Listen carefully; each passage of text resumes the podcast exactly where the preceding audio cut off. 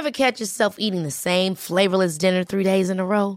Dreaming of something better? Well, HelloFresh is your guilt free dream come true, baby. It's me, Keke Palmer. Let's wake up those taste buds with hot, juicy pecan crusted chicken or garlic butter shrimp scampi. Mm. Hello Fresh. Stop dreaming of all the delicious possibilities and dig in at HelloFresh.com. Let's get this dinner party started. Hi, I'm Daniel, founder of Pretty Litter. Did you know cats tend to hide symptoms of sickness and pain? I learned this the hard way after losing my cat, Gingy. So I created Pretty Litter, a health monitoring litter that helps detect early signs of illness by changing colors, saving you money and potentially your cat's life. Pretty Litter is veterinarian developed, and it's the easiest way to keep tabs on your fur baby's health right at home. Go to prettylitter.com and use code ACAST for 20% off your first order and a free cat toy. Terms and conditions apply. See site for details. The Michael Reade Show podcast. Tune in weekdays from 9 on LMFM. To contact us, email now michael at lmfm.ie. Friday morning, the 17th of December. Good morning, with much debate and discussion from now till 11am. This is Michael Reade on LMFM. The National Public Health Emergency Team met yesterday in a letter to government last night. NPHET recommends reintroducing COVID restrictions. Because it was only last night that this latest modelling information was presented. The appropriate approach was not to jump to a con- conclusion or to immediately offer a solution. It was to say we need now to establish a plan which actually gives us a further, a certain path to a reopening which will not see opening and then closing again. Unfortunately, that approach articulated there by the Green Party leader Eamon Ryan might not apply today, but we have been here before. Uh, Ireland was an outlier in not opening up indoor hospitality to everyone. Uh, as weeks go by, we look like less and less of an outlier. Some countries reimpose restrictions, and others are now going down the route that we're going down uh, in terms of a health pass because it's the only way to stay open. Taoiseach Leo Varadkar reminding us of uh, the government's recent determination uh, that if they allow something to open up again after COVID restrictions, you don't go and close it down again. As I've said repeatedly, we are determined to do everything we can to ensure that when we open a sector of our society, our economy, it stays open. The Taoiseach Micheál Martin, but everything seems to have changed. Now, what has changed now, of course, is the emergence of the new variant, Omicron. We know it's taking over from the Delta variant quickly uh, we know it's uh, significantly more transmissible. Yesterday, the Minister for Health, Stephen Donnelly, spelt out what that means for us all today. Last week, the Omicron variant made up about 1% of all new cases in Ireland. By the weekend, it had gone from 1% to 5%. By Tuesday, we were reporting 14% of new cases were now the Omicron variant. And I can confirm to the House now that as of today, it's 27% of all new cases. So we've gone from 1% to 27% in about a week. The Minister the Min- for Business, uh, I beg your pardon, the Minister for Business, Employment and Retail, uh, Damien English, joins us now. Good morning, Minister, and thank you indeed uh, for joining us on the programme uh, this morning. Uh, this is a, a, really depressing place for all of us to be in, to wake up to a week before Christmas. Uh, good morning, Michael, and good morning, your listeners. Uh, absolutely, Michael, this is not the news uh, anybody's wanted. Um, but I think people can see for themselves what's happening over the last week or 10 days with the spread of this new variant right across Europe and beyond, and uh, the changes that all these countries are putting in place. It is quite serious. It's becoming a very dominant variant, uh, and we have to uh, allow for that and plan for that and try to make sure that we put in place the right approach and strategy uh, to protect and save lives and also to, to keep the pressure off our health system coming into January and February. Mm. It's a very, very difficult place for anybody, for people, for their families, their homes, people's mental health, number one, mm. then businesses, employees, jobs. It's a very difficult situation, and you're right. Yeah. You know, there's been different interventions over the last 18 months But COVID, uh, you know, if eventually and the different variants, like it throws all the plans up in the air. But the and the, the vaccines do, really seemed to give us uh, the road out of this, and there was an air of confidence. We weren't going to go backwards again. We weren't going to close down things that had reopened uh, and so on. But here we are. It's taken everybody by surprise, despite all of the hard work and effort that's gone into it. It, it yeah. is undoubtedly a terrible disappointment for everybody, for everybody in government, everybody listening to us today as well. Yeah, uh, what, what, are, what, what, what, are you expecting to hear? Uh, what, what, what are you expecting the government to announce today? What is our fate, in other words? Okay. Yeah, well, well, two things, Michael. First of all, it, it is fair to say, you're right. This, of course, this is disappointing news for, for the country that, that really got in behind all the public health messaging in relation to the, the vaccination and so on, about 95% plus at this stage vaccinated. You know, we all had hoped that would give us and guide us through the rest of the way COVID. But look, variants come at us. We are in a war with, with COVID 19, and it's as simple as that. And wars mean you have to update your armoury and you have to bring in different battles at different stages.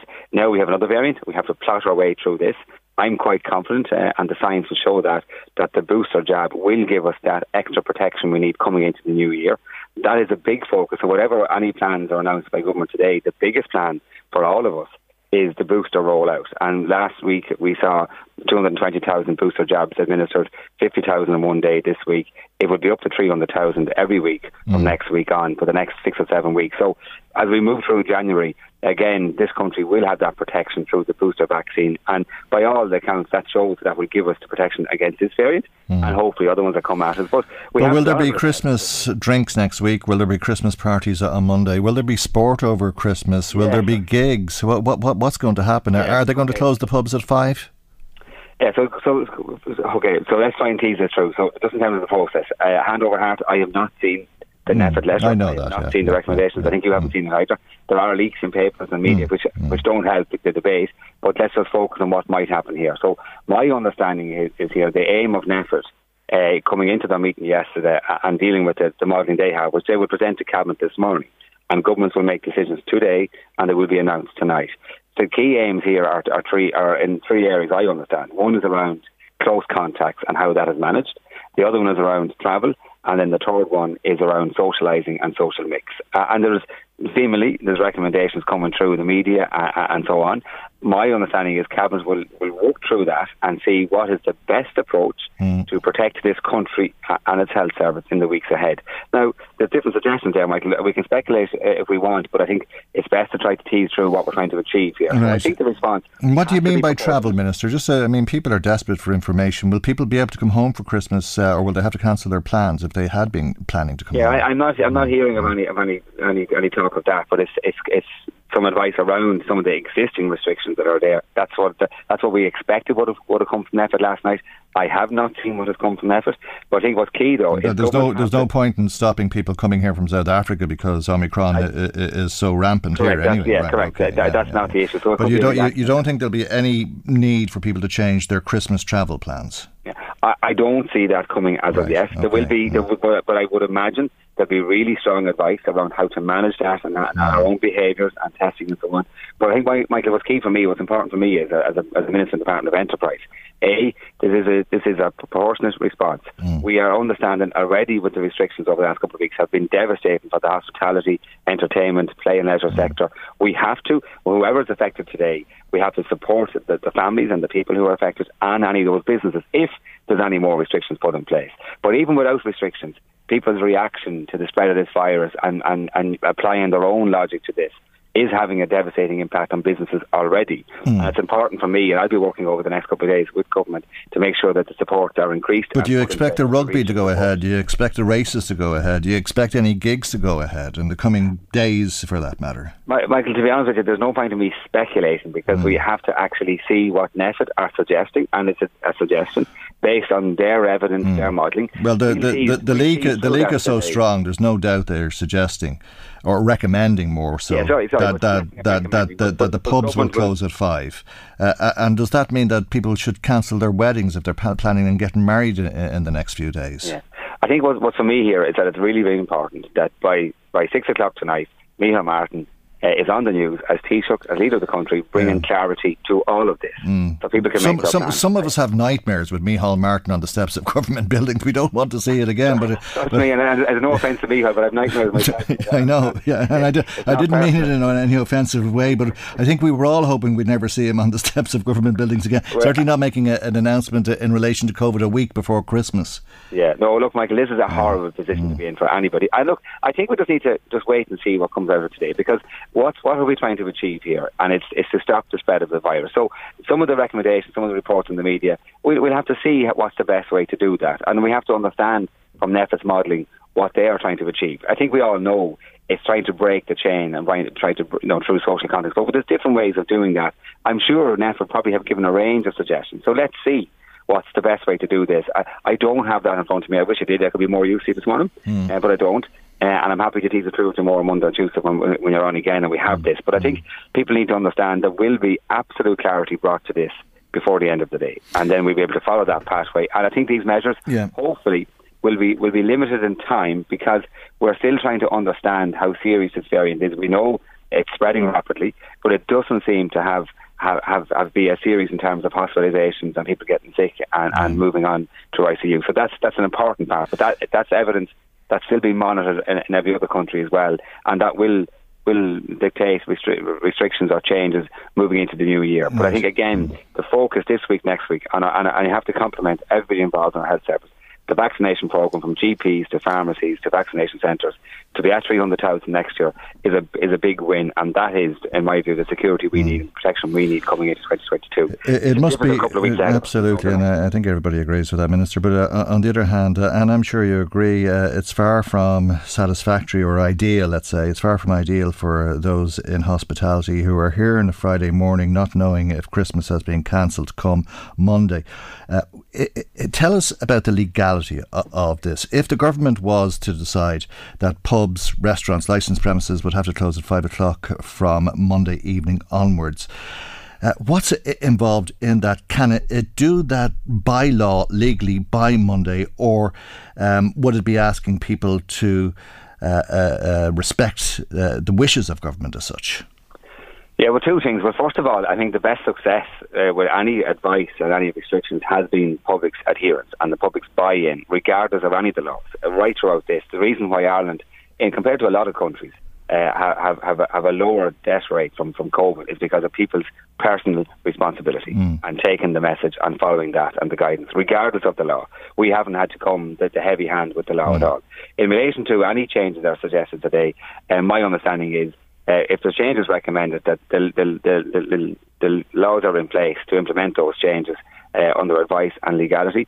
But uh, again, we're only speculating, Michael. I, and I understand I mean, I've worked in that sector myself many years ago, hospitality. But there'll be a legal obligation if the, if that's the route the government decides. Uh, there'll be a legal obligation on people to close. It's not something that they can defy. Uh, it's not a, just a request as such. Yeah. Well, what government have done in the in the last couple of weeks with the various uh, restrictions, they have been a kind of advice and guidance. But people have very often voted with their feet. For the yeah. restaurant sector, they know, regardless of government announcements today, people are probably on the phones already making changes and cancellations. Mm. So it's devastating for those businesses, even just the news and the leaks in the media. It's devastating for them. Oh, yeah. We have to try it's to plot them away through no, this. Uh, it's absolutely dreadful. But what, what what about ordinary people? I, I, mean, I suppose we all have our Christmas plans in place at this stage. We all know who we're having for Christmas, or, all we, or else we all know where we're going for Christmas. Uh, will people have to reconsider that uh, if uh, the amount of households is restricted, or will that uh, be something that peop- the government will be asking people to abide by?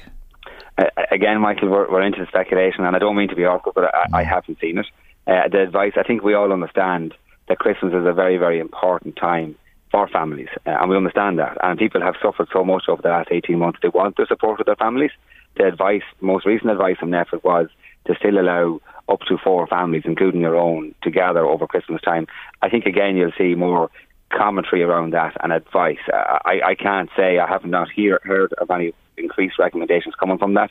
But again, it goes back to when we see NPHET's letter and data and modelling, mm. what are they trying to achieve? Mm. Which is to break the chain of the virus um, hopping from person to person. And that's why mm. it really, regardless of any laws, Michael, personal responsibility will be really key here. And back to the basics okay. of our masks, our hand washing, yeah. distancing, and so okay. on. And this is in our own hands as well. Oh, and, and, yeah, and, and, and, and that, that, that message is the most important of all, regardless of, of, vaccines or anything else. The most important message is to remember the basics. Uh, and uh, without vaccines, you could probably avoid COVID if you followed all of the basics all of uh, the time, which is very difficult for most of us. And we are going to get calls. I can see some messages coming in already, Minister, and perhaps you'd want to respond to uh, the criticism of the inaction, if you like, of government up to now. People will be saying this has been like a slow car crash. It was inevitable. It was always inevitable. Why did we wait until a week before Christmas to act? Okay, well, to be clear on that, Michael, I, I don't agree with that uh, assertion, to be honest with you. I think governments have reacted at the right time uh, in, in the majority of cases over the last 18 months. I'm not saying we got everything right because no one would claim that as you're dealing with a war like COVID. You react as best you can. Let's bear in mind here, a few weeks ago, I to, to discuss the restrictions we were bringing in to try to bring Delta under control. And those restrictions and those changes, thanks to the public's adherence to them, have made a massive difference uh, and hospital cases have gone down to the, the, under 500 now regularly for the last couple of days. ICU beds have, have kind of steadied around the 115, 118. The number of cases have plateaued while, while it could have went rapidly up well mm. beyond 5,000. They're in around the 4,000. So again, the right interventions were made in relation to that variant. Mm. What's changed now over the last couple of weeks is that we have a new variant, Omicron, and we have to deal with that now, and we will and are putting changes. But, but what's happening now, and my understanding from, from what's coming through NPHET, it's yeah. more of a preventive strike because it's to try to stop the spread of this virus okay. and it becoming. To, and will this be the last day of school for children? Uh, will they be back in classrooms on Monday and Tuesday? My understanding is there will be. Uh, there's no evidence and there's no suggestion that I've heard from NPHET recently or even any leaks from last night to suggest that there's any public okay. health reason or rationale to reduce uh, the school times these couple of days. I understand every second parent to talk to has a different view. I'm a parent myself with four kids. I know how worrying it is, but there's no medical case or evidence been presented to us as of yet, anyway, that schools should finish tonight. So I expect that schools will be open next Monday, Tuesday, and Wednesday. I do understand uh, some parents will make their own decisions around that as well. But the advice is is that we have to try to protect our education system, protect our schools. They are in their pods. In, on on on the mm. whole, schools have worked extremely well. Difficult circumstances because they're frontline too, like many others in retail and many other sectors, have performed quite well to protect our, our young people. And there's no evidence to say the schools should close today, so I don't expect schools to close. But again, Michael, I have not seen NPHET's letter today. Maybe it's just some some suggestions in there. I just don't think there is. Okay, well. Uh, the day is but young. Uh, nightmare on Elm Street, Leinster Street, uh, a little bit later on, around six o'clock uh, this evening, obviously, when uh, the Taoiseach uh, will most likely address the nation once again on the steps of government buildings. a thing that none of us wanted to see, as you say, Minister. We're all bracing ourselves and hopefully uh, we'll get through this, uh, as uh, they say. But thank you indeed for joining yeah. us. And, Michael, I do think, and I know it's a difficult time, but I think people need to realise the booster programme will mean that as we come into 2022, it, it will get a lot better. Some difficult weeks ahead of us, but mm. I think we, I think we will get through this, and that's important. And we just have to, we have to knuckle down for a couple of weeks to get through this, all of us together, and protect each other as well. All right, thank you, Minister, for joining us this morning. That's uh, Minister of State for Business, Employment and Retail, Fine Gael TD for Meath West, Damien English. Michael Reade on LMFM. Now, as you heard on LMFM's news, a serving mer- member of An Shia Síochána has appeared in court. Uh, with uh, charges of corruption uh, against him. Uh, Paul Murphy, freelance journalist, uh, was in Trim District Court and he joins us now. And uh, a very good morning to you, Paul, and thank you indeed for joining morning, us. Good morning, this is 36 year old Joseph Doyle. What more can you tell us?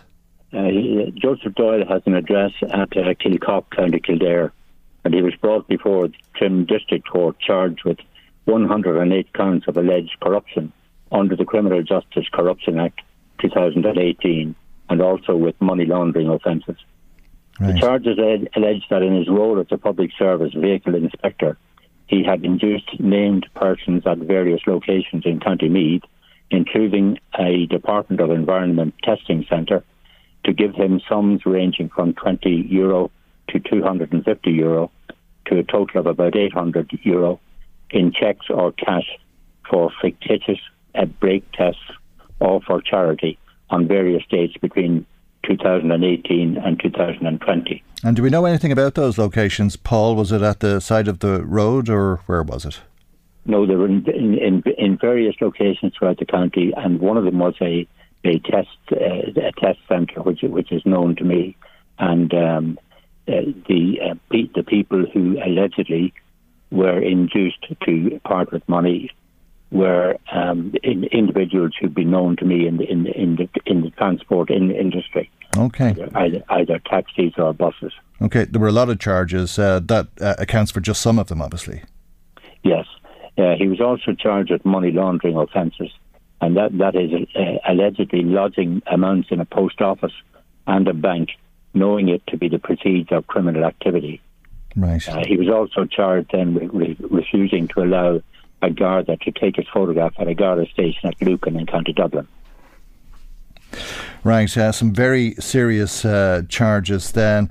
Uh, he was uh, arrested uh, at Castle Street in Trim, was it? Yes, a detective sergeant gave evidence yesterday that the accused had been arrested at Castle Street in Trim yesterday morning and that he had made no reply when charged. The court was told that the Director of Public Prosecutions had directed a trial on indictment uh, Judge Miriam Walsh remanded the accused on his own bail of 600 euro to appear back at Trim District Court on the 10th of February next, when it is expected a, a book of evidence will be served on him. And, the condition of his bail is that he should not contact any witnesses in the case. Okay, uh, so uh, we won't really hear much uh, about this uh, uh, until the new year, not uh, until February. was anything else said in court, or was it a, a matter of reading the charges and taking a plea from Mr. Doyle yesterday? no, there, there was no plea entered, and Mr. Doyle didn't didn't, didn't speak during the during the hearing. Okay. All right. Uh, as you say, uh, it'll uh, return to Trim District Court on uh, the 10th of February. Uh, Mr. Doyle uh, is on bail at the moment. He, he's on he's on he's on bail on, on his appearance then at Trim District Court on the 10th of February. Very good. Thank you indeed for joining us with that this morning. Paul Murphy, freelance journalist in Meath. Michael, Reade on LMFM. To a very uh, disturbing story. The National Independent Review Panel, the NIRP, was established by the HSE in 2017 uh, to review the most serious incidents within the HSE and HSE funded disability services. Uh, yesterday, it published its look back review or the executive summary of the management of Brandon, uh, a pseudonym used for him and others in this report, which identified 108 occurrences of sexually inappropriate behaviours by one resident of Stillwater Services, referred to in the report as Brandon, towards other named residents of the facility between 2003 and 2011. We now know that there were over 100 occurrences of sexually inappropriate behaviour carried out by one resident who's been given the pseudonym Brandon in the report, and that there were 18 victims. We know that Brandon was moved from time to time, but while such moves gave his victims and staff respite in one area, the move allowed Brandon to carry on abusing new victims in the area to which he was moved. It was the most awful of situations. These victims were the most vulnerable in our society. They were non-verbal and placed all of their trust in the centre and the HSE to protect them. That obviously did not happen. Those victims were failed. After the bravery of the whistleblower, after the reports to HIQA and the Gardaí, the individual identified as Brandon was eventually isolated and the abuse stopped. That's uh, Pádraig O'Loughlin of Sinn Féin, uh, Donegal TD, speaking in the Dáil yesterday about uh, this scandalous situation uh, that uh, occurred. Uh, and as I said earlier on, it really is a very disturbing story of Brandon, as he is called in this report. He was admitted to the John Smith unit in 1991 and subsequently transferred to the Stillwater complex in 2008. He remained there until his discharge to a local Nursing Home in 2016. Brandon uh, had a, a, diagnosis of mild moderate intellectual disability and bipolar affective uh, disorder. He also had an additional diagnosis of frontal lobe syndrome, to which a senior forensic clinical psychologist directly attributed Brandon's sexually inappropriate behaviour. The first recorded incident of a sexual assault was noted on files. It dated back to January of 1997 uh, when he was found by staff to have his hands on the genitals of another resident. The records from the 28th of January 1997 to the 3rd of December 2002 note a further three incidents of inappropriate sexual behaviour, although the terms of reference of the review that was published yesterday are confined to look at incidents between 2003 and 2018. The earlier records suggest that this sexualised behaviour had been ongoing and known to managers prior to 2003. From 2003, the number of incidents of Brandon's sexually inappropriate behaviours increased. The first recorded incident in 2003 was when he was observed to be touching resident inappropriately. Between 03 and 11, Brandon engaged in a vast number of highly abusive and sexually intrusive behaviours. Evidence available on file would suggest the reporters say that Brandon regularly targeted particular individuals and was able to identify particularly vulnerable residents whom he pursued relentlessly. The range of inappropriate sexual behaviour by Brandon included exposing himself and masturbating in the presence of others. This behaviour was very frequent and occurred in the sitting rooms and corridors of his shared accommodation and on regular bus trips. Almost nightly, prolonged masturbation, which was often accompanied by verbal obscenities being shouted at staff and other residents sexual touching and attempted touching of other residents outside of their clothing, touching the genital and intimate areas of other residents inside their clothing, attempting to and succeeding to enter the bedrooms of residents who he had previously targeted during the night, targeting particularly vulnerable residents, verbal and physical aggression to other residents and staff. This can never, ever be allowed to happen again, Taoiseach. But even after all of this, even after all of the public cries for the publication of the report, the full report is still not being published. The executive summary, while detailed, is still not the full report.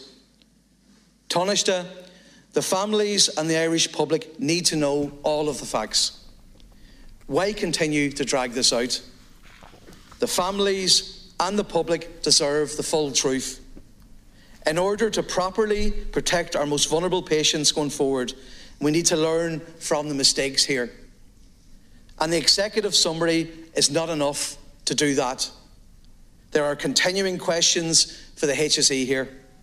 The executive summary raises questions in relation to the management and leadership of the HSE during this period. In the executive summary, we learn that the review team identified 18 residents who it is believed were sexually assaulted by Brandon between 2003 and 11. From November of 11 onwards, there are no further written reports of Brandon assaulting a named individual. However, there are a number of reports on file to suggest that Brandon continued to engage in inappropriate behaviour, including sexually touching other residents, publicly exposing his genitals, or masturbating in public until his move to a private nursing home in May of 2016. Will the government press the HSE for the publication of the full report? And Taoiseach, I'm sure that you would agree that there needs to be accountability for the failures and how all of this was managed. And so, Taoiseach, given the seriousness of the issues, Will you commit to agreeing to provide time to debate this report in full at the first opportunity when the Dáil resumes in the new year. The report says that a common management strategy employed to deal with Brandon's sexually assaultive behaviour was to move him around various wards. Brandon was moved a total of nine times in the 15 year period of this review, while each of these moves provided some respite to the staff and residents from the ward Brandon was vacating.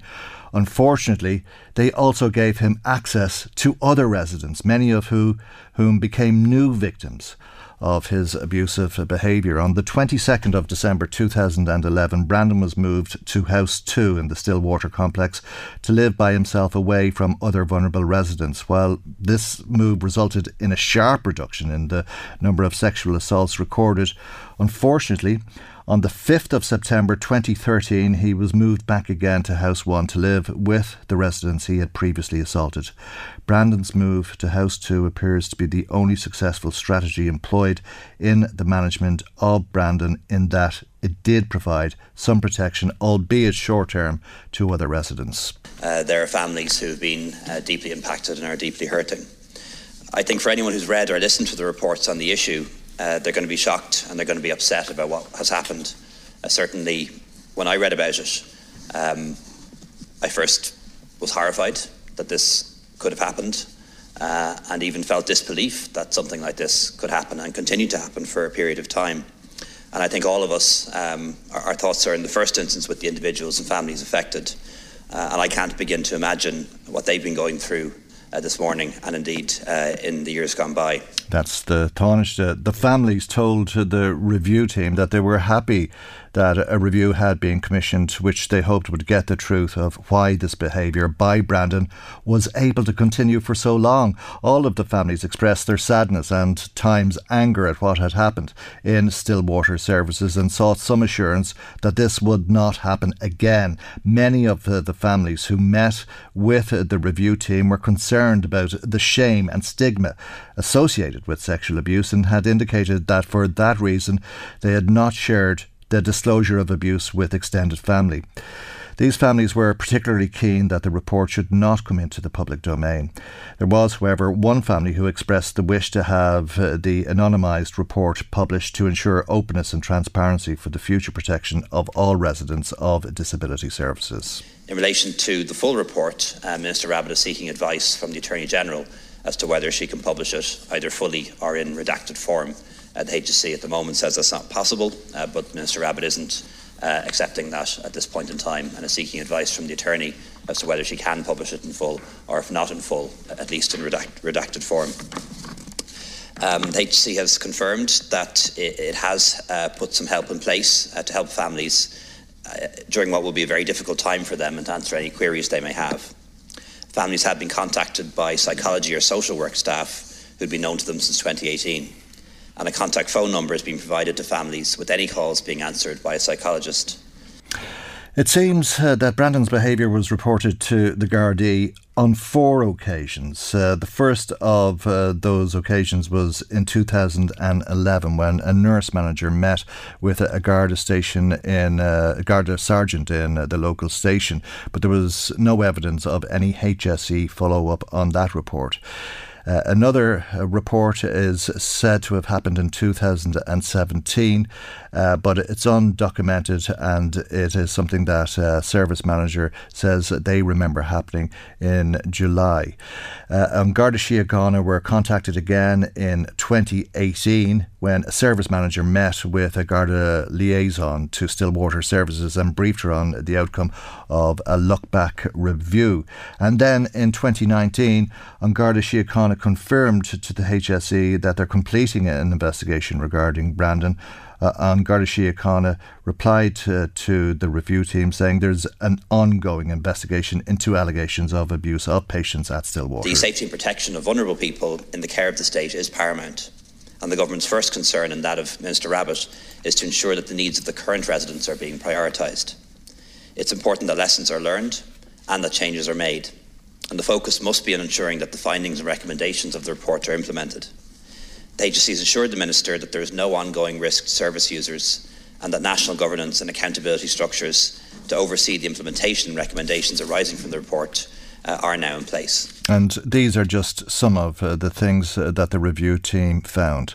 Uh, a number of residents in Stillwater services were subject to sustained sexual abuse by another resident, Brandon, over a prolonged period of time during his residency. Brandon was uh, discharged in 2016. It is clear from the evidence, the team says, that this occurred with the full knowledge of staff and management of the facility at that time. It was eventually brought to light by the actions of a whistleblower who approached a public representative on the 7th of October 2016, who in turn brought it to the attention of the general manager in the county's disability services. This resulted in a look back review being conducted to establish the facts and the extent of Brandon's behaviour. The review team were subsequently commissioned to carry out the review. Uh, into the governance arrangements in the facility and understand why the situation had continued over a period of years without any effective action being taken by the management during Brandon's residency to stop and prevent these highly traumatic assaults. It really is a truly disturbing story. In rela- relation to a debate and discussion in the Dáil, I think that would be entirely appropriate for us to do that, uh, perhaps when the Dáil resumes in the new year and people have a chance to consider the report. Uh, but of course, the allocation of time is um, uh, is a matter for the business committee. And the Dáil went into recess yesterday. That's Tánaiste Leo Varadkar promising a debate on that when the Dáil resumes in the new year. Michael, Reade on LMFM. Now, as you've been hearing on LMFM's news, an interim examiner has been appointed to, to Premier Periclase in Drogheda. Willie Quigley is regional officer with uh, the Unite Trade Union, which represents many of the workers in Premier Periclase. He's on the line with us, and a very good morning to you, Willie, and thank you indeed uh, for joining us on the programme. What's the situation there? Morning, Michael, and morning to your listeners. Well, the situation is as as you have described it, and as uh, LMFM has, has, described it in the news bulletins. But in reality, uh, you know, it's a con- concerning situation. It's not something that we just thought was so close, but uh, it's there at this moment in time, and uh, we would see it uh, uh, with with with you know the idea that the examiner is not the, the worst first announcement that you could hear and if the examiner uh, can uh, work some sort of a, a system whereby the, uh, this can be staved off, uh, that's what the workers would look forward to. But mm. at the moment, it's very, very concerning, particularly at the time of year. Well, there's a, a huge level of, of debt that uh, has been incurred. Is that because of COVID and how they shut the plant down on a number of occasions? Well, most companies does have debt because most companies has arrangements that they pay bills every so often and all of that. So this company may be no different than that, but we do understand there is debt and all of that. But nevertheless, what uh, we want to come out of this is the examiner to find a way in the three months, because the examinership generally runs that period of time, of uh, a survival plan for this company. Mm. That's the way we are looking at it. But we're not naive, naive enough to think that um, you know it's all going to be rosy and it's very very simple. That's not the case. The place is closing down for a month, and um, those closures have happened. Uh, you know, you will recall, I'm sure, fairly clearly yeah. the strike, the nine month strike really, really happened because of lack of engagement around uh, uh, the type of closure. And those closures are uh, a necessity, it would seem now, every so often, unless things turn up uh, very much better for, for, for the future. But I'm sure workers could survive with that uh, for some time, uh, you know, a couple of weeks here and there. But the aspiration is that the examiner will find a way and you know, get uh, customers to agree a mechanism that will help this this this survive. And I would say at this moment in time that uh, if there's anything politicians can do that, that's listening or is aware of it, uh, they should be doing it and they should be tackling it already. Was it a, a mistake to strike? No, I, I wouldn't think the strike was a mistake in any shape, make, or form. The strike was brought about uh, by somebody who is not there now and who has uh, fled the nest uh, almost uh, before the strike was over. Uh, and uh, there's no doubt about that. Anybody that was closely involved will know that. Um, however, I have to say, since the strike, the relationship with management has improved and has been very good, and there's been uh, a lot of engagement over that period of time. and both sides understand where the company is at, and both sides uh, absolutely want and have a very, very strong desire uh, that Premier Periclase comes out of this and is around for many, many years to come. Uh, and what's the sense at this stage? Uh, because we're talking about debts, uh, I understand from uh, the reports of over 6 million euros, so there's a, a big challenge ahead. But what's the sense, Willie? Is there a sense that Premier Periclase can return to its former glory or that there'll be restructuring of some sort and some jobs will be lost as a, a result of that? Or is there a sense of doom and gloom?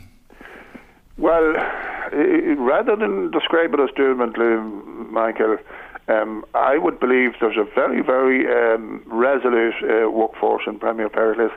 And as you know, the nature of it, it, it takes X amount of people uh, to run the show. And uh, for a long time now, we have been saying that the numbers have been cut to the bone.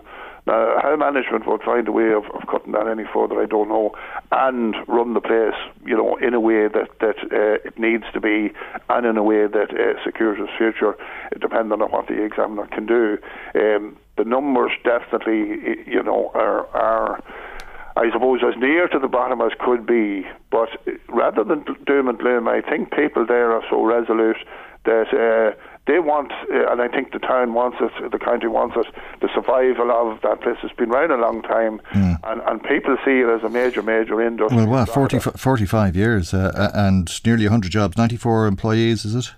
Yeah, yeah. Mm. there's no doubt about that, and that, that's why this, the you know the town needs this, the workers need this, and uh, rather than doom and gloom, there would be uh, very very concerned workers there uh, at the moment. But uh, I, I, think the doom and gloom is not there yet, and uh, you know I, I've dealings with uh, Mr. Neil Hughes of Takability before, um, or Baker Tilly, mm. and uh, I'm hoping that they uh, will do their level best to ensure that uh, Premier Periclase is around for a long time. Okay, but you're expecting some restructuring at least, I take it. Um, whatever has to happen in terms of a way forward, whatever's needed, the unions won't be found wanting because we have to understand that it, it you know things are not the way they used to be and um, whatever we can contribute to it, the workforce will be up for that yeah. in a way in a way that they're satisfied with. But protection of the jobs and the continuation of the plant is the aspiration of everybody at the moment. Okay, well, as you say, I'm sure there's a, a lot of support for the employees locally uh, especially so close to Christmas, uh, to be in uh, this situation. Uh, we'll all hope uh, uh, that they'll come out the other side and have a, a prosperous new year. Willie, thanks for joining us on the programme this morning. Willie Quigley, Regional Officer with the Unite Trade Union. Thanks to Frank in Navan. He's one of the people who's called us today. We've had a, a few calls today, actually, and thanks, Frank, as I say, for taking the time to give us a call. Frank says he really fails to see how closing the pubs and restaurants at five o'clock is going to make a difference, especially especially in restaurants where people are sitting with their own group and not mixing, just seems to be grasping at straws at this stage. Uh, he says he'll be surprised if uh, the government accepts this recommendation. Well, that's a, a, an interesting prospect, all right, Frank. Uh, of course, the government doesn't have to accept the recommendation. Uh, Grania in Drogheda says, I thought vaccinations were going to make the difference that we wouldn't have to have the same restrictions as last Christmas, but here we are. Where is it all going to end? Really fed up, says Grania.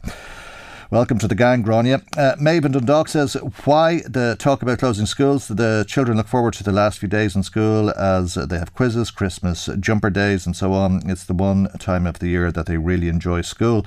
Thanks, uh, Maeve. I think the children enjoy school all year round. It's not like when we were at school, Maeve. Uh, Philip says, Most of the publicans will have their stock already ordered in and delivered. Why can't they just reduce the number of people in the pubs? There'll be more house parties now if the pubs are closed. It doesn't make sense to Philip to do that.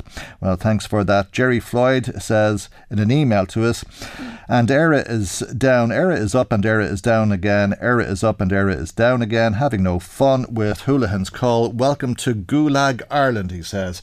Thanks, uh, Jerry, for confusing me this morning. Uh, I am going to wish him uh, a happy Christmas. Uh, I, I, have an issue that has been brought up to me by uh, some of my younger constituents, and obviously that's the fact that we have had supply chain issues that have also been caused um, by Brexit and worries, and that's in relation to a, a certain Santa Claus. We, we, hope that the Minister uh, and his colleagues in government will be engaging from a point of view of ensuring that there will be no difficulties as regards the problems we have with the Irish protocol. There will be no visa difficulties, and we assume that uh, public liability insurance issues that may arise in relation to uh, Santa Claus and its workers uh, have been looked at and have been dealt with, and that the government can ensure uh, my uh, younger constituents that uh, the, the, difficulties that we are facing in the wider world will not be impacting in relation to the supply chain and Santa Claus. I think it'd be okay once it doesn't damage my roof.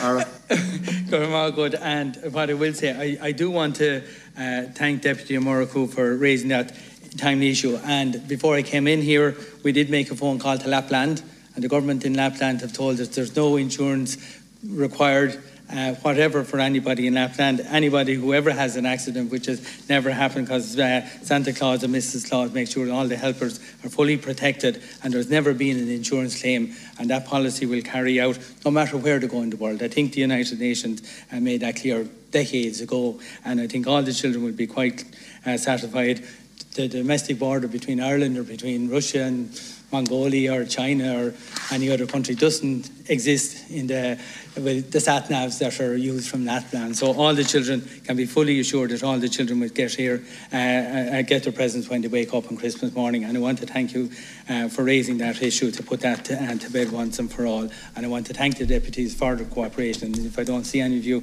between now and the new year, best best wishes for the festive season. Be a little bit um, less expansive than we'd hoped.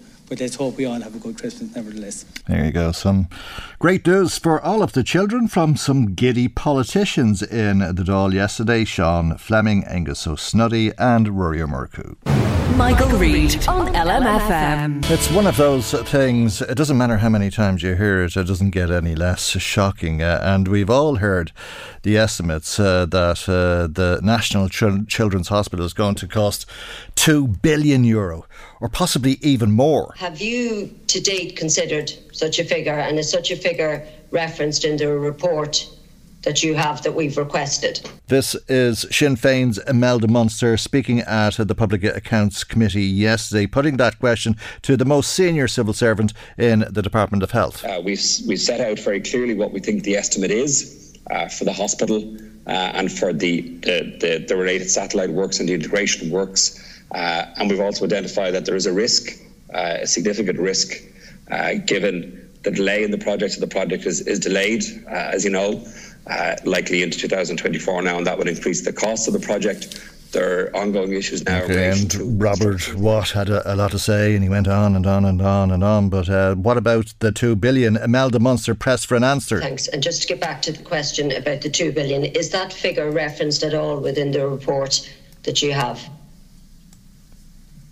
No, no. Like we're not. We're not. Uh, as you said previously, we're not speculating. Uh, we don't think there's any benefit in us at this stage speculating on what on what the estimate. Hmm. What did he mean? Uh, I'm not sure Imelda Munster understood. Both the department and yourself and the board of the National Children's Hospital have both written to the committee um, indicating that you'd be able to discuss updated costings once a report was completed. Now, that report is with yourselves. Um, can you provide us with that report? Robert Watt hesitated. Uh, I, I, I, can, I can, of course, provide it to you. Mm. Yeah, well, would he? But I, I, have said repeatedly that I don't think that's uh, something which is going to represent the interests of the taxpayer or the state. Well, clearly, from the point of view of a public accounts committee, I mean, I think you have the report since May. Is that right? Yeah, the, the, the, there are iterations of the report. Yeah, and it has evolved, but it's it's been it's been it's been uh, uh, in final form or close to final form for a while now. Yes. So he has the report. He's had the report since May. There's estimates in it. Uh, those estimates may say two billion. They may not say two billion. But would he give the report to, to the Public Accounts Committee? Can you give absolute confirmation that you'll forward that report to the committee? No, no I, I, can't, uh, Deputy. Like, I, I, look, I, I think. It, ultimately, it's up for, for, for yourselves and it's up for the government. If, if if, if the Taoiseach and the Minister for Full Expenditure Reform and the Minister for Health uh, want us to send the report, and if, if, if the Public Accounts Committee believe this is a sensible thing to publish this report. If this is the public interest to publish this report, well, then it I would do. Be, you'd imagine from a public purse perspective that would be um, of interest to publish the report. It would definitely be of interest, but it's not in, in, the interests of the taxpayer to provide information out there which might undermine the ability of the, the board to to argue against the various claims and to negotiate and the reason for that is uh, that uh, Imelda Munster and others might leak that information. Imelda Munster is on the line, and uh, a very good morning to you. I think it's clear you're not going to get that report or the official estimate of two billion or whatever the actual estimate is. Well, we're not going to stop um, looking for it. That's that's for starters. Um, we have to go to the minister, uh, you know, to to try and get it. Um, I even asked if he'd provide it on a confidential basis.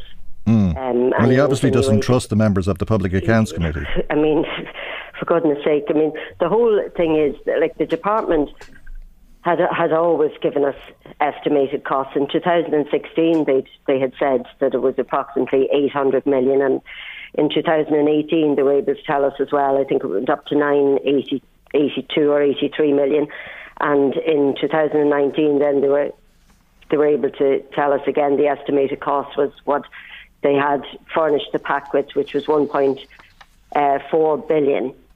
But the problem is, Mike, the, there's been a change in the department's attitude since this new SecGen took over, and it appears that it's closing down. Um, is closing down openness and transparency and blocking the Public Accounts Committee from doing our job by stonewalling us. Well, because he the says department has, has always furnished mm. estimated costs well, yeah, but he's uh, got a problem with these outstanding claims. Uh, this is the argument, at least, isn't it? Uh, and uh, if people can think they can claim more, well, then they're going to come back and claim even more again. So if the estimate no, is the, two billion, well, then it could go up to two and a half billion. No, but the, the thing about the claims is there'll be an independent adjudicator deciding on claims there, you know, and then it can go to the High Court. But the thing is, also in relation to inflation. Like inflation was up until recently running at 4.5%, and now reckon it's at approaching 9%. You know, and the, the, the state will have to pay that, you know, in relation to um, con- commercial construction and materials and that. And there's no reason why they can't tell us that. There's absolutely no reason whatsoever. But the board of the National Children's Hospital had indicated to the Public mm. Accounts Committee before that they'd look forward to discussing it with us. You know, and I asked him then later on when I got back in to um, ask further questions. I asked him if if we invite the board in before us in the new year, will he block them too from discussing its contents? You know, but um, it's it was staggering the amount of stonewalling mm. that was done yesterday. You know, um, and we've we've been working on this, trying to get either the the HSE and the department. You know, we've been looking for that report since it was furnished to them since last May. Yeah, and they've had no joy. You know, and. I mean, but that's a, well. You've had no joy because um, they've said it'll cost the taxpayer to give you that information. No, as I it's said, commercially you, sensitive information. No, yeah. No, as I said to you, Mike, the department had always given estimated costs always year, you know, the years from 2016 um, up until 2019. The only thing that's changed in the department is the attitude of the new SecGen, that he doesn't seem to want to divulge this information. And that leads you to, you know, the perception out there that it could indeed end up being the most expensive children's hospital in the world. Well, it probably will be because he, yeah. he did he did agree with you that it'll be more than the official estimate on record. Yeah. At least that's what 1.7 uh, billion. So he said it'll be yeah. more than that. Yeah. Uh, so two billion isn't going to be too far off the mark. Even a couple of weeks ago, the minister for uh, public ex- expenditure had refused to rule out the two billion figure, and the and I said that to him yesterday, and mm. the, the Phys- fiscal advisory council had provided an estimate in excess of 2 billion. So why the department just can't come out and say, look, an estimated cost, because each time they estimated over the years, it went yeah. up significantly. Why, why, why do you need to know this information now? Will it be any cheaper if you find out that it's going to cost 1.7 or 2 billion or whatever their estimate is? Or will it be more expensive, as he says, if you get the information? No, for the reasons I've outlined, that wouldn't mm. be the case. But we want to find out that's why we wanted to look at the report to see exactly what way the figures were going. We want to find out if the department or the board had, say, messed up on something in the project, you know, um, or somewhere, and if that's what's going to cost more. But it's the utter stonewalling Mm. that leaves you even more um, concerned Well, about getting he- our hands on the report to see, you know, and how they, they manage. Why do you think he's um, doing that, uh, other than what he has told you? I mean, he says it's for commercially sensitive, uh, foolish to give put commercially sensitive information into the public domain. It'll end up costing more if you do that. We- he said he'd give you the information when the when the hospital is three quarters built. No, we weren't looking for details on the claims or anything like that, you know, other than the estimated cost of those claims. And he'd said the claims, there was, he'd said there was 920 claims uh, with a value of over half a billion, and 700 of them had been settled. But it's our understanding that the 200 odd that remain are the big ones. Okay. You know, and I think he said, uh, I think now I stand to be corrected on that because it was a, it was a long Mm. meeting. Uh, I think he said four claims, uh, four individual claims that cost four million. Mm. But in relation to inflation and that, But I presume he's hoping to, to settle them, and um, his fear is that he'd settle them at, at a, a lower price uh, if the contractors knew how much had been set aside to settle these claims. No, you can understand that. We weren't looking for details and claims of that, but as I said, the department always gave the estimated costs year on year. And the only thing that's changed now is this new SecGen's attitude and stone, stonewalling the Public Accounts Committee. It's in our interest and it's, it's our job. We've an obligation on I know, but but if I'm making a claim against you for a thousand euro, and then I find out you've two thousand euro put aside for it, surely I'll come back to you and say um, I've changed my mind. I want to up my claim to two thousand euro. Yeah, no, but we weren't we weren't actually looking for details on the claims. I mean, that's that's already in the public domain. He said that yesterday, 920 claims with a value of half a billion euro. He said all that. We're looking for the estimated cost Right. in relation to inflation and whether or not there was something messed up along the line, something that they have to hmm. change. You know, I, when I had asked for him to furnish us with the report confidentially, I was given him the option of giving it to the Public Accounts Committee that we could scrut- scrutinise it, you know, confidentially. And he still refused to do that. Hmm.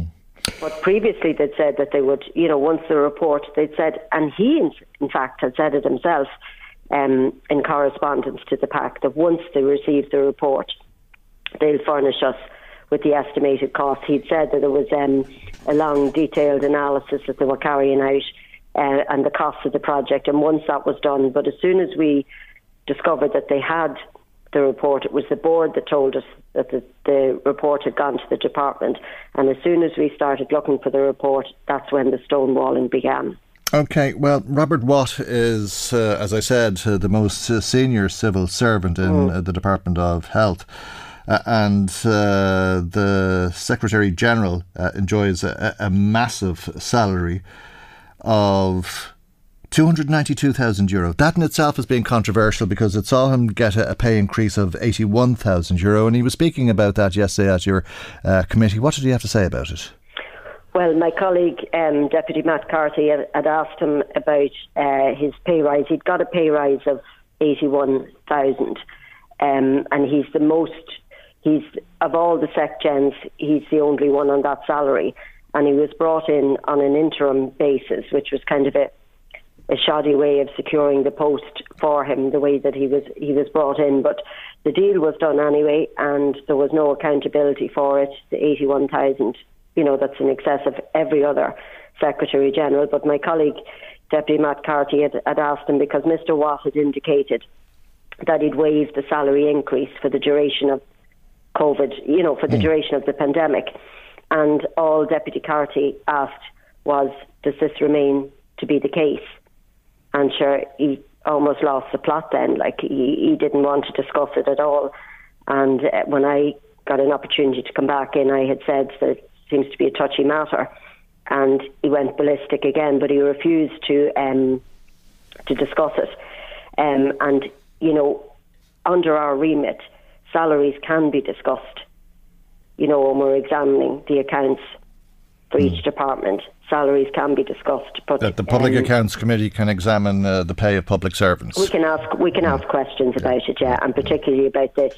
But what we can do now, we we can have them back in, you know, I think possibly March, um, and we can discuss that again. You know, his salary, but he point blank refused, saying, "Oh, I'm not here to discuss this today." He's- You set out clearly what was to be discussed today. But we can really ask anything Mm, once they're in. But he was he was going on the basis, oh, this wasn't on the agenda. But all Okay. Deputy Carthy Mm. had asked was, have do, you know, have you still waived your salary increase? So you you, that was you, enough for him you, you, you may ask about it in three months from now. It's interesting because in about three months from now, uh, Mr. Watt will have earned ninety thousand euro. Uh, that salary of two hundred and ninety-two thousand euro, Mm. uh, you would uh, uh, imagine, uh, is what he's receiving, uh, despite that commitment uh, to waive that eighty-one thousand. he had, if he was continuing to waive the salary Mm. increase, you'd imagine he would have said, "Oh yes, deputy, I have waived that, and I continue Mm. to do that." But instead, he went ballistic for being asked it, and I worked it out on a salary of two ninety two. Now I don't know if my figures are correct,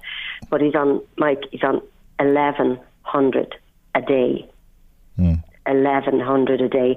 So that I think it was uh, five. It worked out five thousand six hundred a month is his salary if he's taken the, the, the increase. Well, I mean, you couldn't even spend that money. And then he comes into the Public Accounts Committee and stonewalls us about the cost of the National Children's Hospital. Okay. Well, we'll uh, return to this by the sounds of it in the new year. We leave there for now, and thanks as always for joining us on the programme. Sinn Féin TD for Louth and East Meath, Imelda Munster. Michael Reade on LMFM. Now, the Road Safety Authority has uh, published uh, the latest uh, road safety strategy, which it hopes will cut the number of deaths on our roads by half, a 50% reduction in road deaths by 2030. The Chief Executive Officer of the RSA is Sam Waide. Uh, a very good morning to you, Sam. Thanks for joining us on uh, the programme this morning. Thank you, Michael. How do you hope to achieve that target?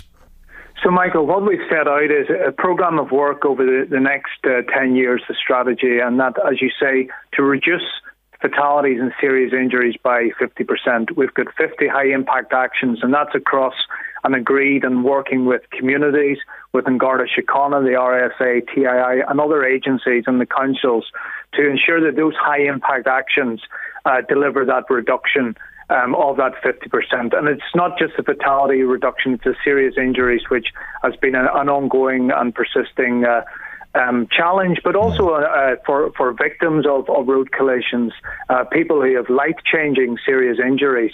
And, and it's across the full spectrum of road users. This isn't just about drivers, this is about pedestrians, about cyclists, and, and other road users who, um, during and post COVID in particular, um, there's a different profile and people are using our roads in a different way. Mm, it's the unreported story, uh, the story that's never spoken uh, about, but so many lives change in the blink of an eyelid, or can change in the blink of an eyelid. Yes, and, and, and, and what what I would say, Michael, is uh, and what we've observed and, and what the data and what the evidence is suggesting is that poor behaviours continue on our roads in Ireland, and we have, as part of developing these high impact actions, We've looked at what others have done. We've looked at international best practice. We've looked at our neighbours and, and EU member states. And, and these actions, and I'll, I'll give you a few examples. Speed, um, speed continues to be a, a, a continuing poor behaviour w- with road users and particularly vehicle, users. And that's one of the, the, the key areas within those 50 high impact actions is looking at speed and how we can actually address the problem with speed, not just through vehicle technology, but also uh, more effective enforcement, um, so that so that we can actually ensure that the roads are safer for everyone. Because no one particular group of road user has has a privacy primacy here. It's, it's a case of everyone. It's a shared space for everyone. And of course, that depends on the conditions uh, because uh, you may be safe driving at 120 kilometres an hour on a motorway, but that changes if you're not on a, a motorway. And you're talking about reducing speed limits uh, in urban areas uh, to 30 kilometres.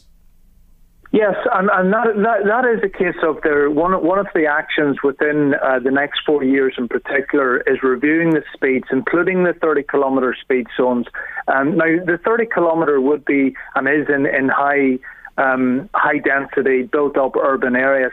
But that actually, that, that focus is really aligned with other European countries and around the world where there's many cities now defaulting to 30 kilometres per hour. But what I would say, and, and to, to you and your listeners, um, it's not just about the urban areas because the, this, the review of speeds will be looking across all of the speeds. Um, what we found and, and the data and evidence suggested that rural roads, and when I say rural roads, that's 80 kilometres and above, the highest percentage of driver fatalities is on an 80 kilometre or above um, speed zones across the country.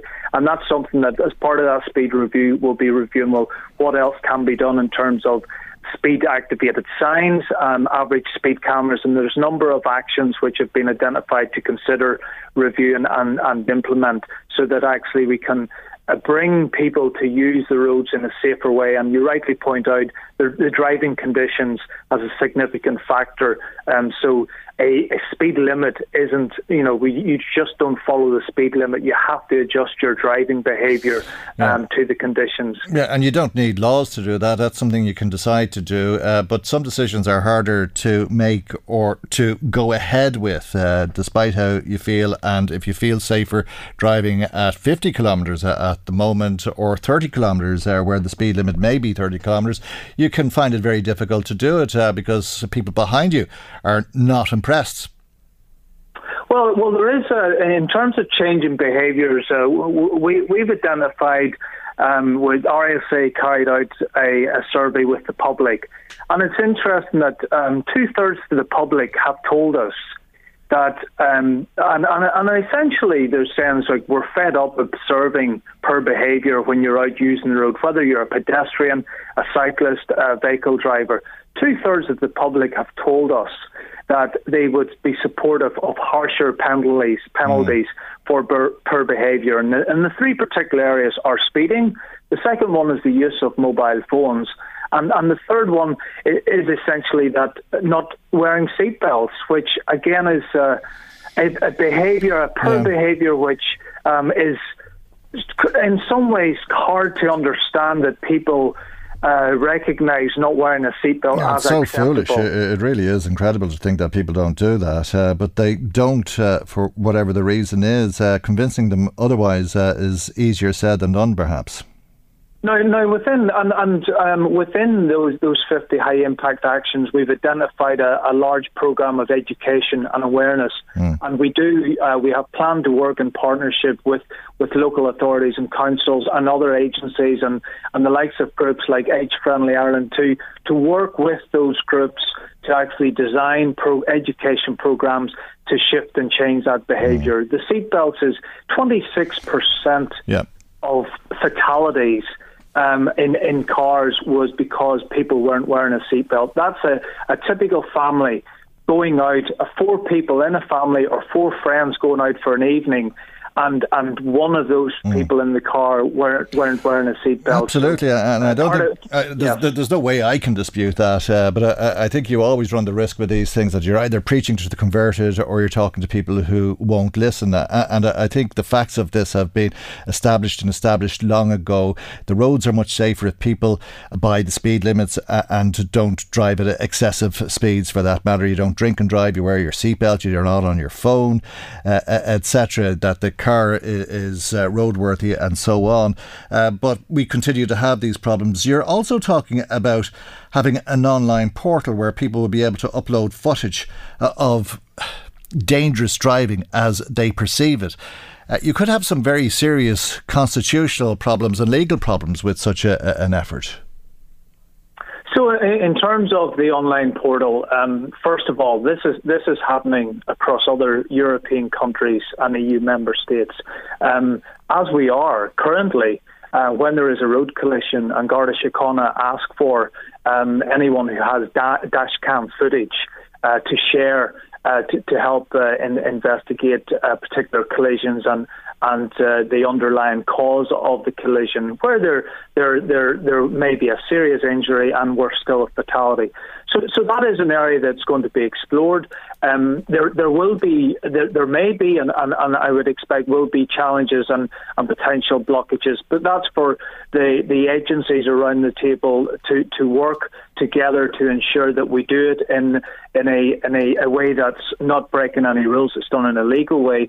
But ultimately, mm. but you, know, GDPR regulation. This is about this is about saving lives, Michael. Mm. Oh, I understand, but you have GDPR um, regulation across Europe. Uh, I mean, you can't even uh, use CCTV to catch people littering, uh, let alone share footage of people on the internet uh, without their permission.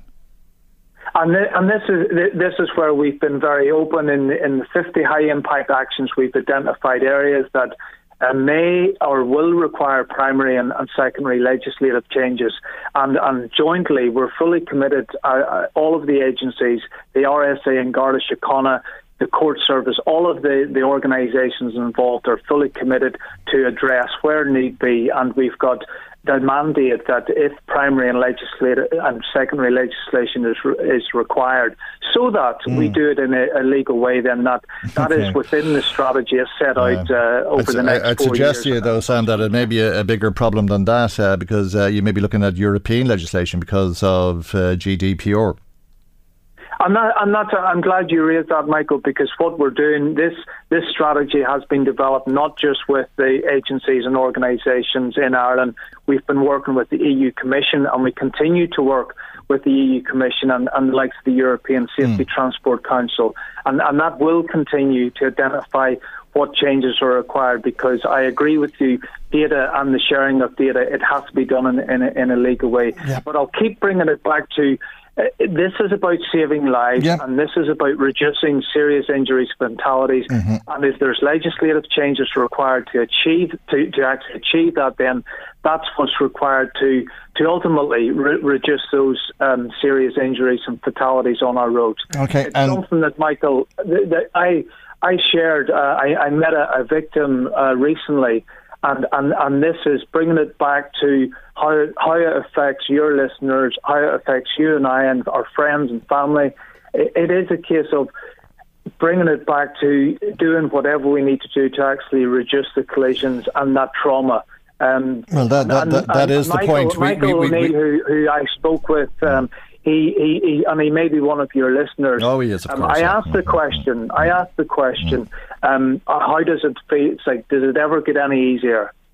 And and the answer was that it's happened 20 years ago, Sam, and every day it feels like it only happened yesterday. And I don't want anyone, anyone in this country or in or Meath to, to experience that. And, and we need to work together in partnership to ensure that those those blockers yeah. are removed yeah. and, and, that we can achieve the 50% yeah. reduction. Okay, and Michael O'Neill, of course, a, a good friend of uh, the programme and great advocate for road safety, uh, and uh, I'm sure he'll uh, be very happy uh, that uh, you mentioned him in that context uh, this morning, Sam. I, I, suppose the reality of it all is we don't need laws, we don't need regulations, we don't need changes uh, implemented by the state, not necessarily so because uh, the change is in our hands. We can decide how we want to behave every time we go on the road, and that can lead to a change in the amount of incidents, accidents, life changing and life ending incidents and accidents uh, for that matter. And we wish you luck uh, in your endeavours. And thank you indeed uh, for joining us uh, this morning. Sam Waide is uh, the Chief Executive Officer of the Road Safety Authority of Ireland. Michael, Reade on LMFM. Over 10,000 households are under a boil water notice who are being supplied by the Trim Water Treatment Plant. Let's speak once again to Michael Caniff, Asset Operations Lead with Irish Water. Good morning, Michael. Thanks for joining us on uh, the programme uh, this morning. Nobody ever wants this, but terrible uh, in the run up to Christmas. What can you tell us? Um, good morning, Michael, and thank you for having me on. Um, so, just to give you an overview of what happened, um, on Wednesday, late Wednesday night, um, we did have a unique mechanical breakdown at Trim Water Treatment Plant.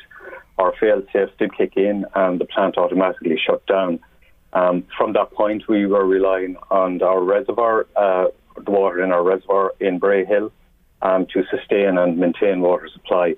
Unfortunately, um, by the time we were able to um, fix and repair the issue. Um, it was late into last night.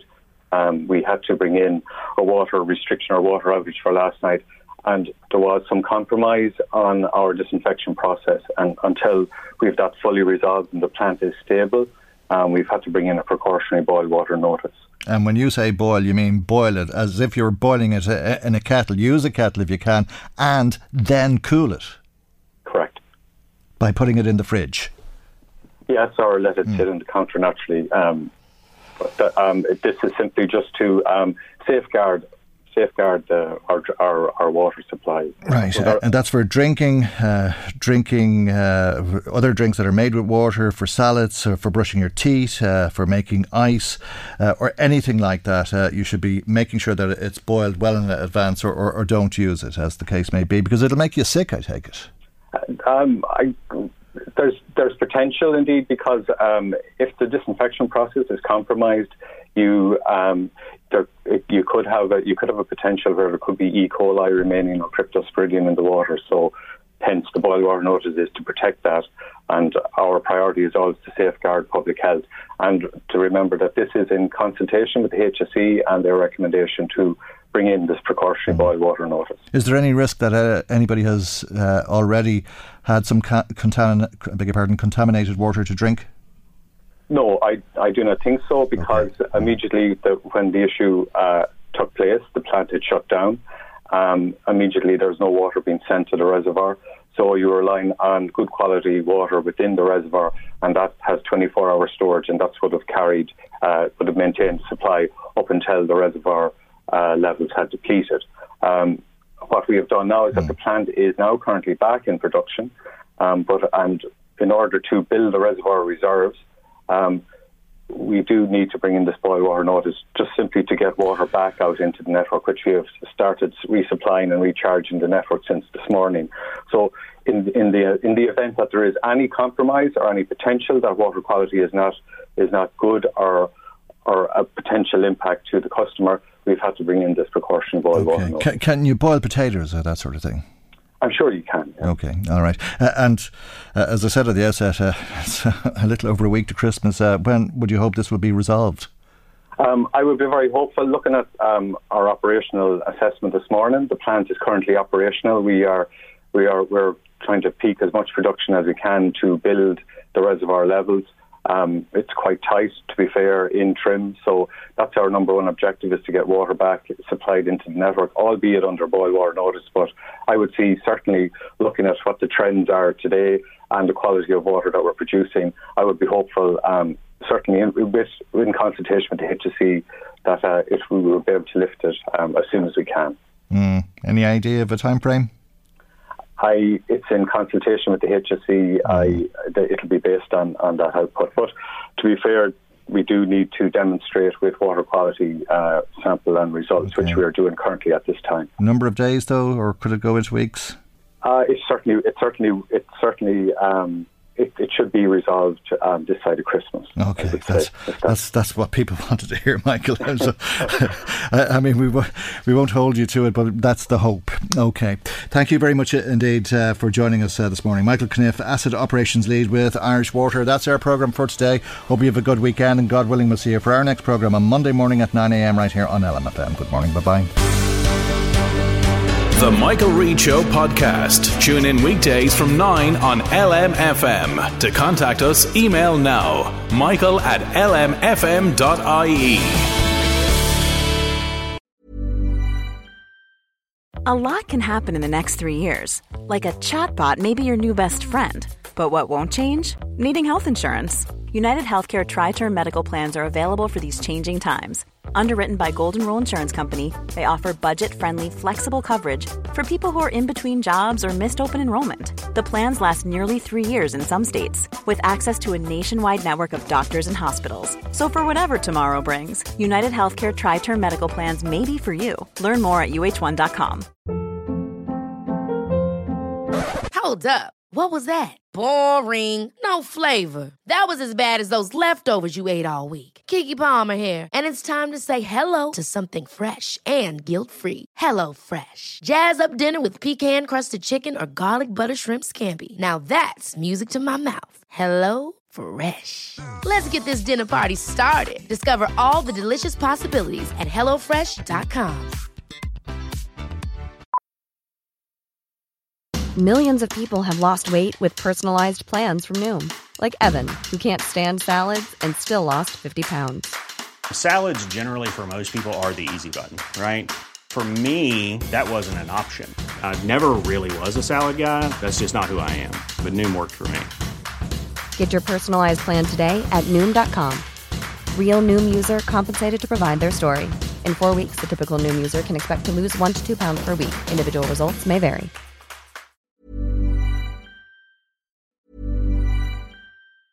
Ever catch yourself eating the same flavorless dinner three days in a row? Dreaming of something better? Well, HelloFresh is your guilt free dream come true, baby. It's me, Keke Palmer. Let's wake up those taste buds with hot, juicy pecan crusted chicken or garlic butter shrimp scampi. Mm. Hello Fresh.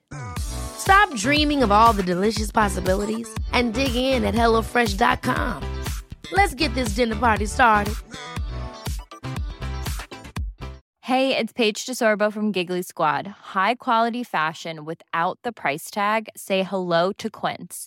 I'm snagging high end essentials like cozy cashmere sweaters, sleek leather jackets, fine jewelry, and so much more. With Quince being 50 to 80% less than similar brands.